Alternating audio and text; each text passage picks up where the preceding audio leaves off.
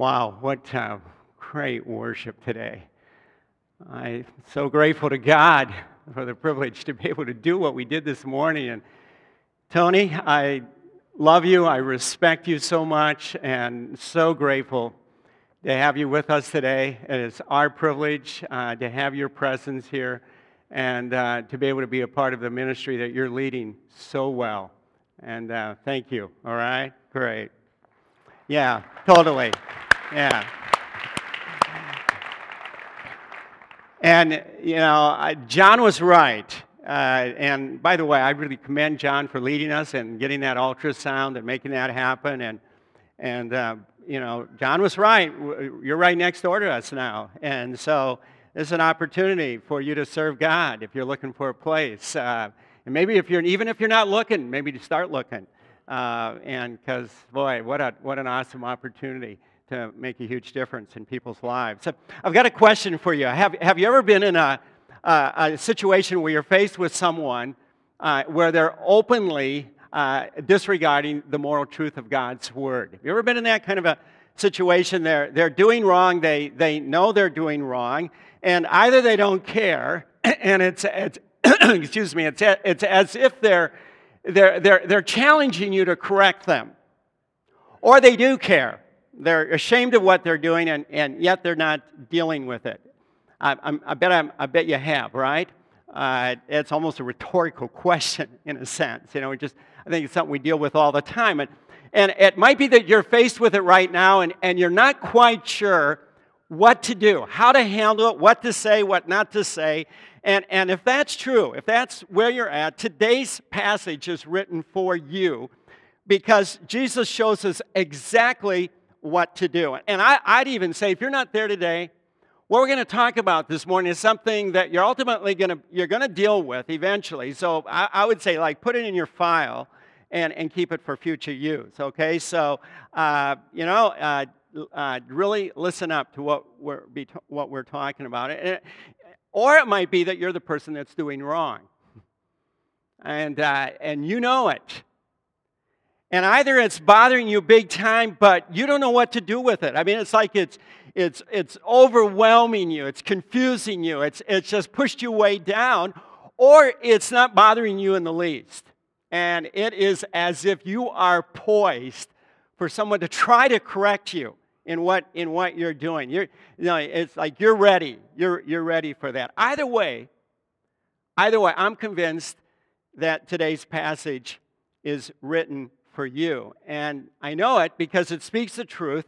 Nothing about it circles around the truth, but it but it does. It it, it does it with this remarkable grace and compassion. And that's one of the reasons I just I, I love it so much. And really, it's not surprising because it's all centered on Jesus Christ. I mean, he's the main character, and uh, and I, if you know Jesus Christ, you know he's the most grace-filled, compassionate person who's ever lived on this earth. And so uh, I, we're going to read the passage, and uh, whether you're reading on your, you know, your your phone or your iPad or or this way, whatever, or, or on PowerPoint. Uh, it's John's Gospel, chapter eight. And we're actually going to begin with the last verse of, of chapter seven, uh, verse fifty-three. And I'm going to read down through verse eleven. So verse fifty-three begins with this. Then they each went to their own home. The they, uh, the each, each went to his own home. That's the religious leaders. And if you read that, uh, all of chapter seven, you, you, you'll find out that they... There was this big debate among themselves, what are we going to do with Jesus Christ? Because he was just driving them absolutely crazy. And, and, then, and then we begin in verse one, we read this. But Jesus went to the Mount of Olives. And at dawn he appeared again in the temple courts, where all the people gathered around him, and he sat down to teach them. The teachers of the law and the Pharisees, so they'd been doing their talking, you know, what are we going to do with him? And then they came up with a plan. It says, the teachers of the law and the Pharisees brought in a woman caught in adultery. And they made her stand before the group and said to Jesus, Teacher, this woman was caught in the act of adultery. In the law, Moses commanded us to stone such women. Now, what do you say? They were using this question as a trap in order to have a basis for accusing him. But Jesus bent down and started to write on the ground with his finger. When they kept on questioning him, he straightened up and said to them, If any of any one of you is without sin, let him be the first to throw a stone at her. And again he stooped down and wrote on the ground. At this, those who heard began to go away one at a time, the older ones first, until only Jesus was left with the woman still standing there. And Jesus straightened up and he asked her, Woman, where are they? Has no one condemned you? No one, sir, she said. Then neither do I condemn you, Jesus declared.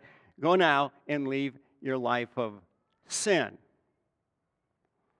What we've uh, just read is an example, an illustration of something the Old Testament prophet Isaiah predicted about Israel's Messiah, who we now know and believe is Jesus Christ. And he, he wrote this in Isaiah chapter forty-two in the first four verses. And, uh, and God the Father is speaking of his Son, and he said, Here's my servant, whom I uphold, my chosen one in whom I delight. I will put my spirit on him, and he will bring justice to all the nations. He will not shout or cry out or raise his voice in the streets. A bruised reed he will not break, and a smoldering wick he will not snuff out. In faithfulness he will bring forth justice. He will not falter or be discouraged till he leads justice to victory. In his name's, in his name, the nations will put their hope. Now, the key statement for us today in all of this, wonderful passage, but the key statement is this statement, a bruised reed he will not break, and a smoldering wick he will not snuff out. If you've ever read that before, have you ever said to yourself, like, what's that all about? I mean, what is that anyway? What are they talking about? This means that Jesus Christ, and I love this, it means that Jesus Christ combines compassion and justice so perfectly that the world has never seen anything like it. He's, he's the most balanced, the, wise, the, the, the most wise human being we've ever seen, who's ever lived on this planet. He's not just compromised, halfway between strong and tender, but rather he's just and righteous to the nth degree, and he's compassionate and gentle to the nth degree. These, these two traits don't fight in him, they unite in him. And so God was right, speaking through Isaiah, a bruised reed he will not break, a smoldering wick he will not snuff out. Here's a person, Jesus Christ, of absolute power and majesty. He will bring forth justice of victory, just like Isaiah said. He will conquer over evil. But in the meantime, he is, he is so compassionate and tender that a bruised heart, a broken heart, a flickering soul ready to go out in his hands will not be harmed. It will be healed. All of which be, becomes very clear by the way he treats this woman. He He deals gently with her, which, which teaches us that, that Jesus Christ will deal gently with each one of us, and that each one of us should deal gently with one another, with every person that God brings into your lives. And so if you're taking notes, which I hope you are, this is something, this is something you're going to want to write down, all right? Compassion means gentleness. Compassion means gentleness. They're, they're like one and the same. You, it, to be compassionate means that you are gentle in your relationship with other people, how you treat them, what you say to them, and how you say it. Now, let's look at what this passage teaches. First of all, let's, let, let's take a look at the problem that it presents. Here's this woman caught in the act of adultery, and, and, and according to Jewish law, the Old Testament law, she could not be charged unless two eyewitnesses actually saw her in the act with a man. Now, we're not, we're not, we're not talking about her coming out of a room. We're not, not, we're not talking about her being in a compromising position, not, not even lying on a bed with somebody, but actually engaged in sexual intimacy in the act itself. And Jesus is not being asked whether she's guilty. That, that's already been proven. He's being asked about the penalty. These men come to him with this woman, and they point to Leviticus chapter twenty, verse ten, and Deuteronomy twenty-two, twenty-two.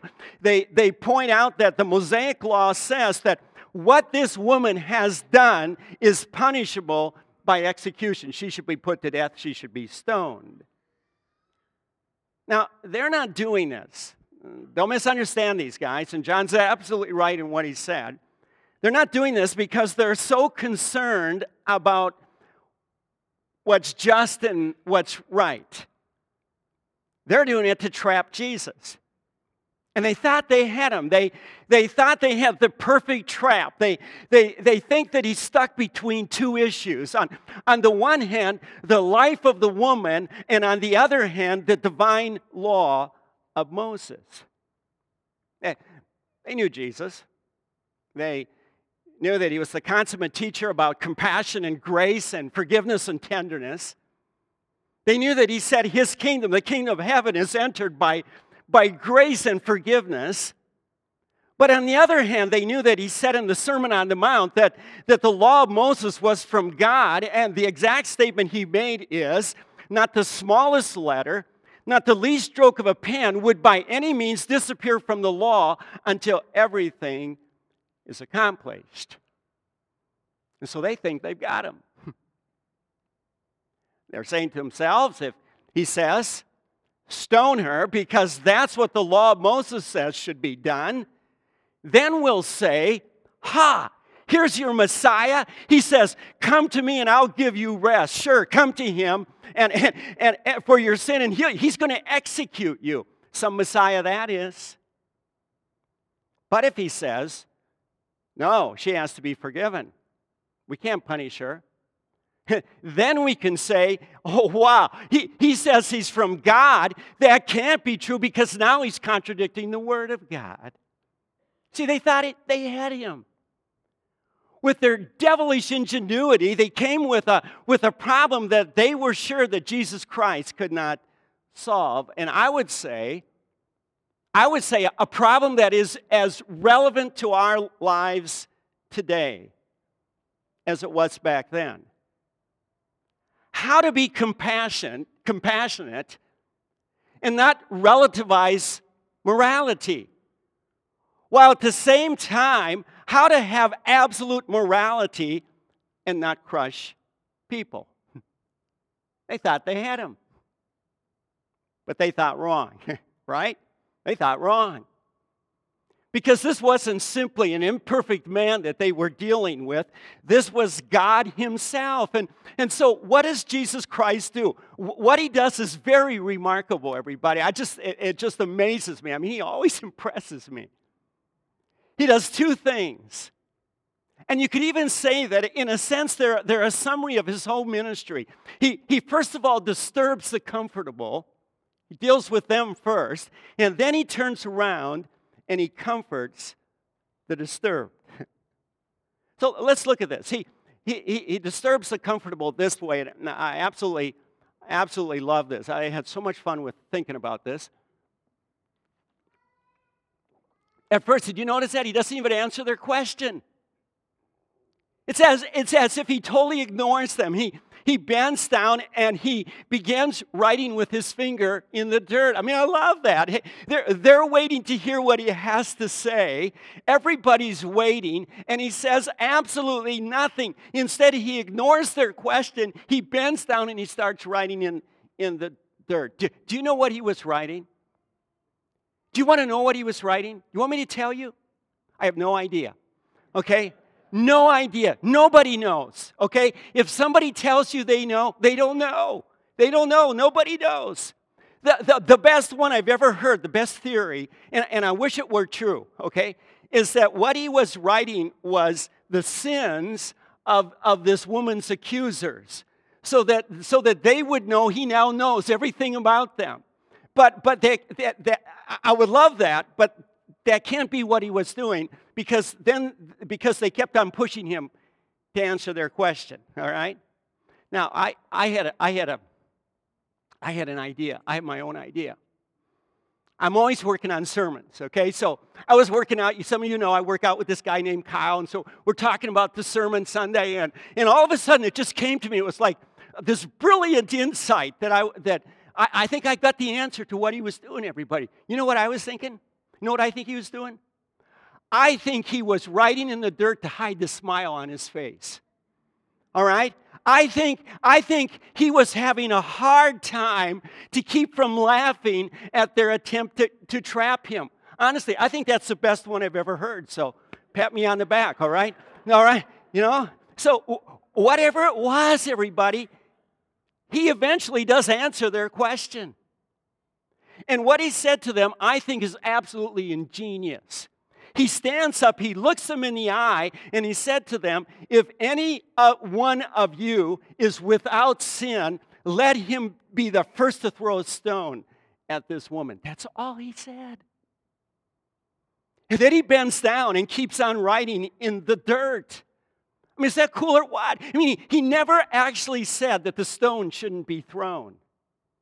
He never denies that, that there needs to be a punishment. He said nothing about capital punishment one way or the other. He doesn't defend it and he doesn't attack it. Instead, what he did is reveal these men for who they really were. A group of men totally disqualified from being witnesses or executioners.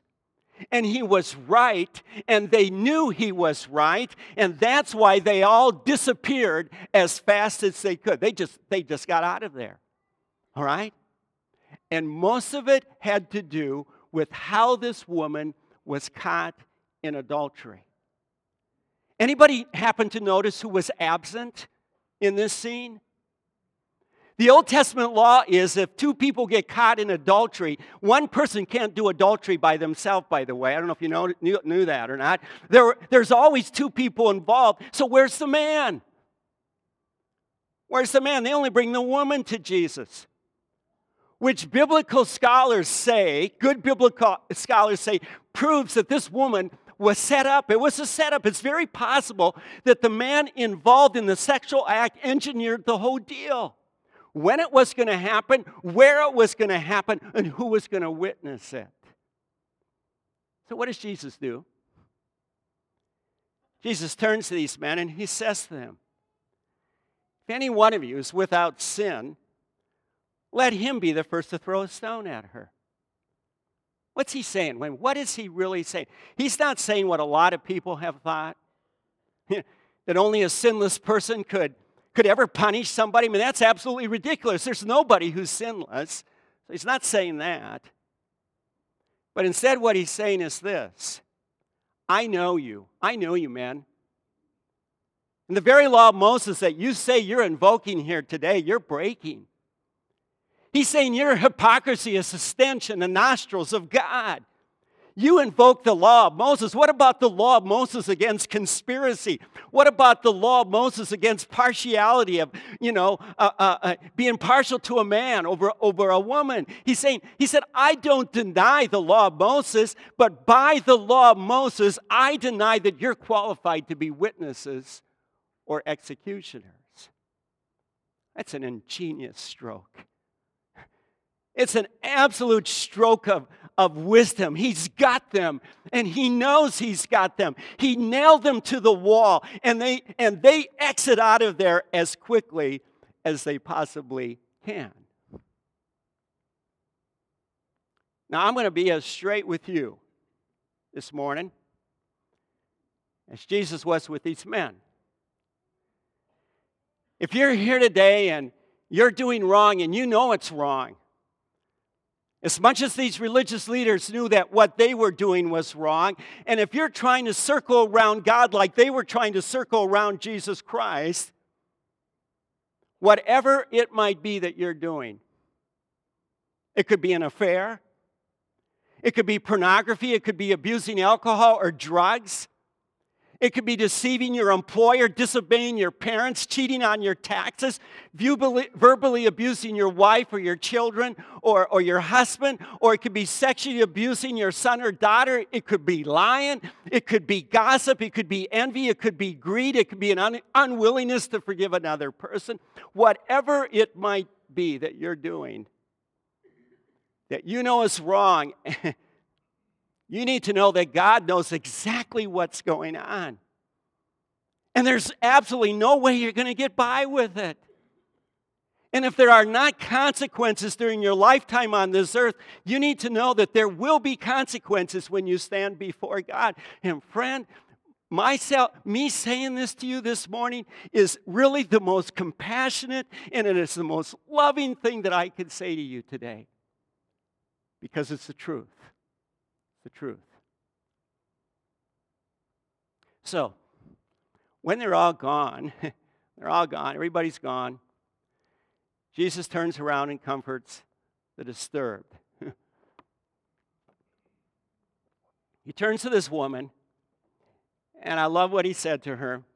Again, John chapter eight, verse ten and eleven. He said, "Woman, where are they? Has no one condemned you?" "No one, sir," she said. "And neither do I condemn you. Go now and leave your life of sin." Wow. He turns to her and he says, "Neither do I condemn you. Go now, leave your life of sin." You know what we have here? We have, we have the perfect kind of balance. First of all, he said, "Neither do I condemn you." How could he say that? Doesn't he know what the law says? Look carefully, everybody. Jesus doesn't say, "You're not guilty." Because when he said, "Go and sin no more," he was saying, "You are guilty." This is what he says, everybody. Do not miss this. Don't miss this. Because we're getting to the, we're getting to the center of Christianity. We're getting to the crux of the matter, to the, to the paradox, the beauty, the genius of it all. Another reason for the title that we've given for this series and, and, and why we have it with a cross. You know, I don't know if you realize it or not, but crux is Latin for cross. Cross. He said, "You're guilty, but I don't condemn you." How could he say that? He could say it because of the cross, the, the cross on which he would die for, for her sin. He's saying what Paul said in the first chapter of my, uh, of my favorite chapter in the Bible, Romans chapter eight, where he said, "Therefore there is no condemnation for those who are in Christ Jesus." No condemnation.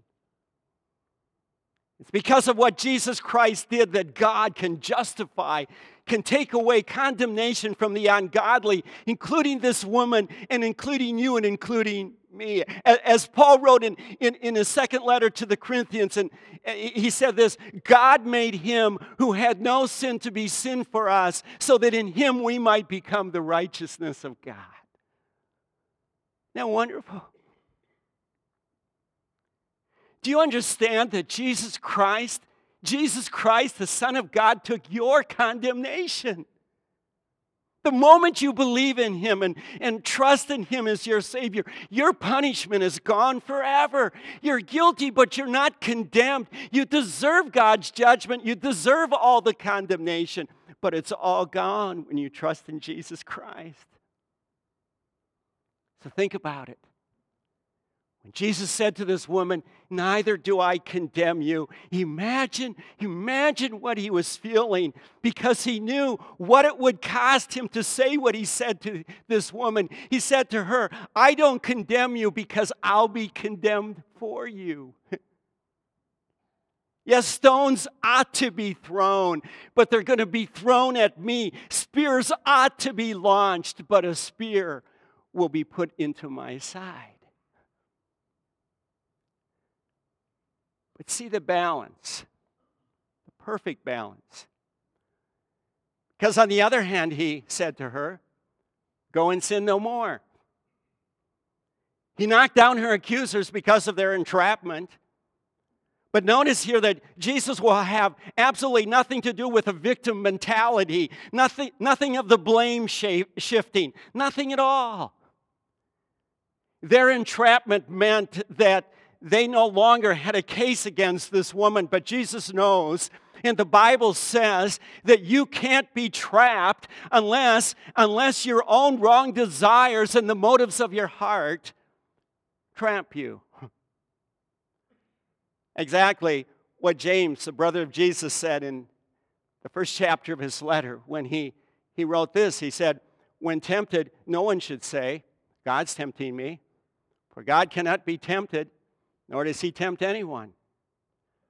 And then this statement, "But each one is tempted when, by his own evil desire, he is dragged away and enticed.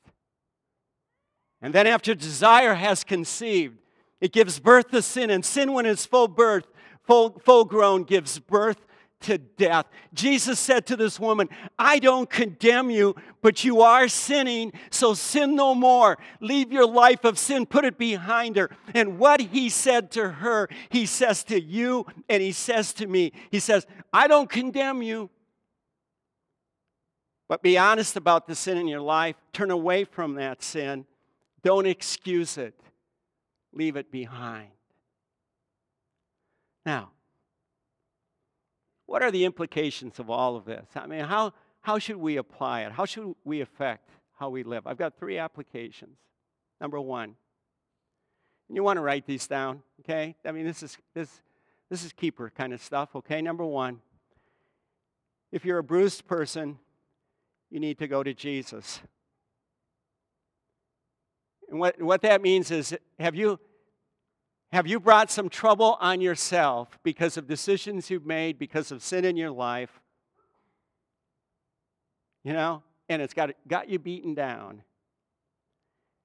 You got to go to Jesus. You see, he's waiting for you. He's waiting for you, like the father waiting for the prodigal son. And, and what does it mean to go to Jesus? Well, the answer is in today's scripture. What it means is you... You, you look to Jesus Christ broken and bleeding on, on a cross, and, and it means that there's no condemnation. There's only forgiveness in Jesus. Only forgiveness. So if you're here today and, and you're saying to yourself, well, Steve, you don't you don't know me. I'm I, I'm too bruised and I'm too broken. My my my life is too much of a wreck. I, I can't go to him. You, you, Steve, you don't know what I've done. You don't know what my life has been. And I can say to you this morning, you can go to him because there's forgiveness and more than enough to spare. Or if you're thinking to yourself, well, Steve, I've just got too many problems in my, my life. And, and I can say to you, with Jesus Christ, there's power and more than enough to spare. And if you're saying, well, Steve, I'm so confused. I've, I mean, I've been in this tunnel for so long. I just don't even know how, to, how I can even get out of it. And then I can come back to you and I can say, you know what? With Jesus Christ, there's wisdom, more than enough to spare.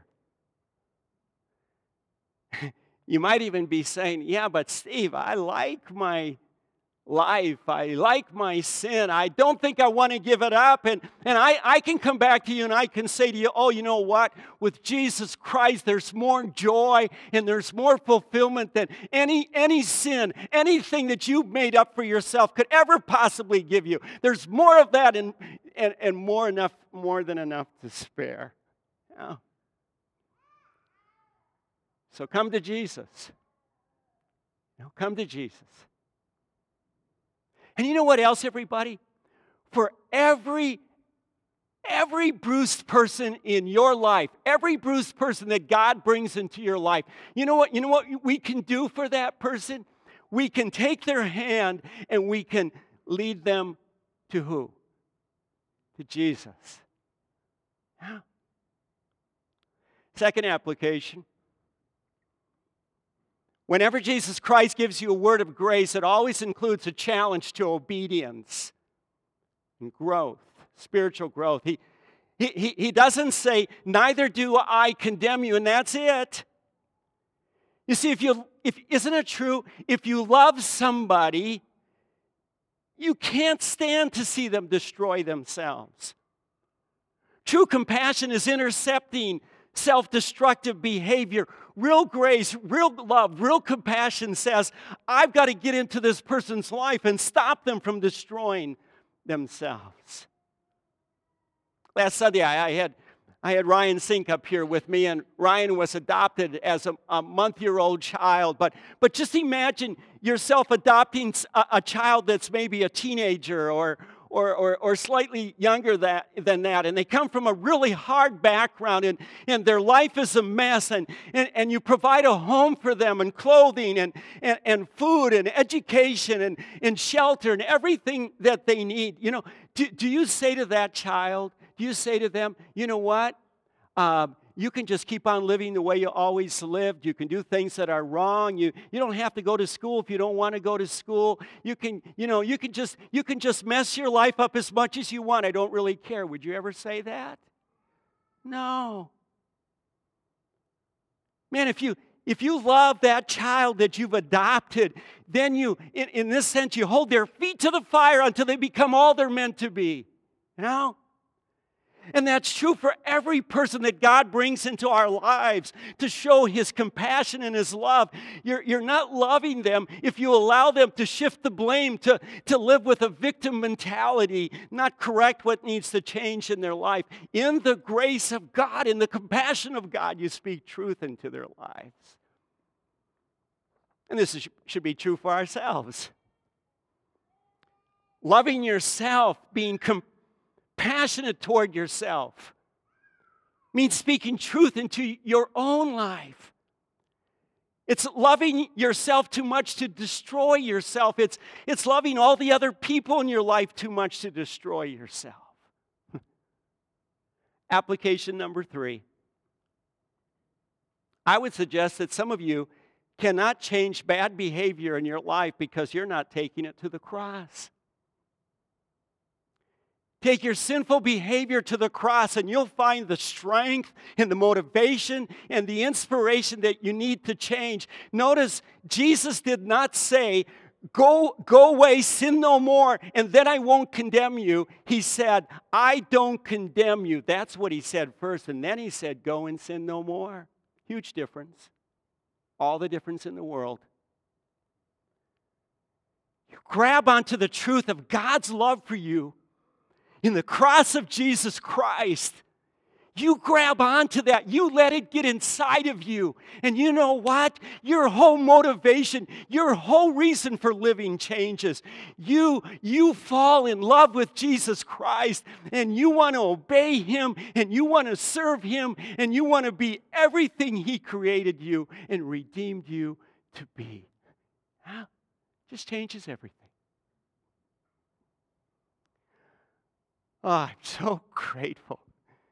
I just, aren't you? I mean, aren't you just, aren't you? I, I just love Him so much. Let's let's stand in, in, in worship, and and and they're going to come out, and I'm going to pray, and and um, let's let's do that, okay? Let's let's pray.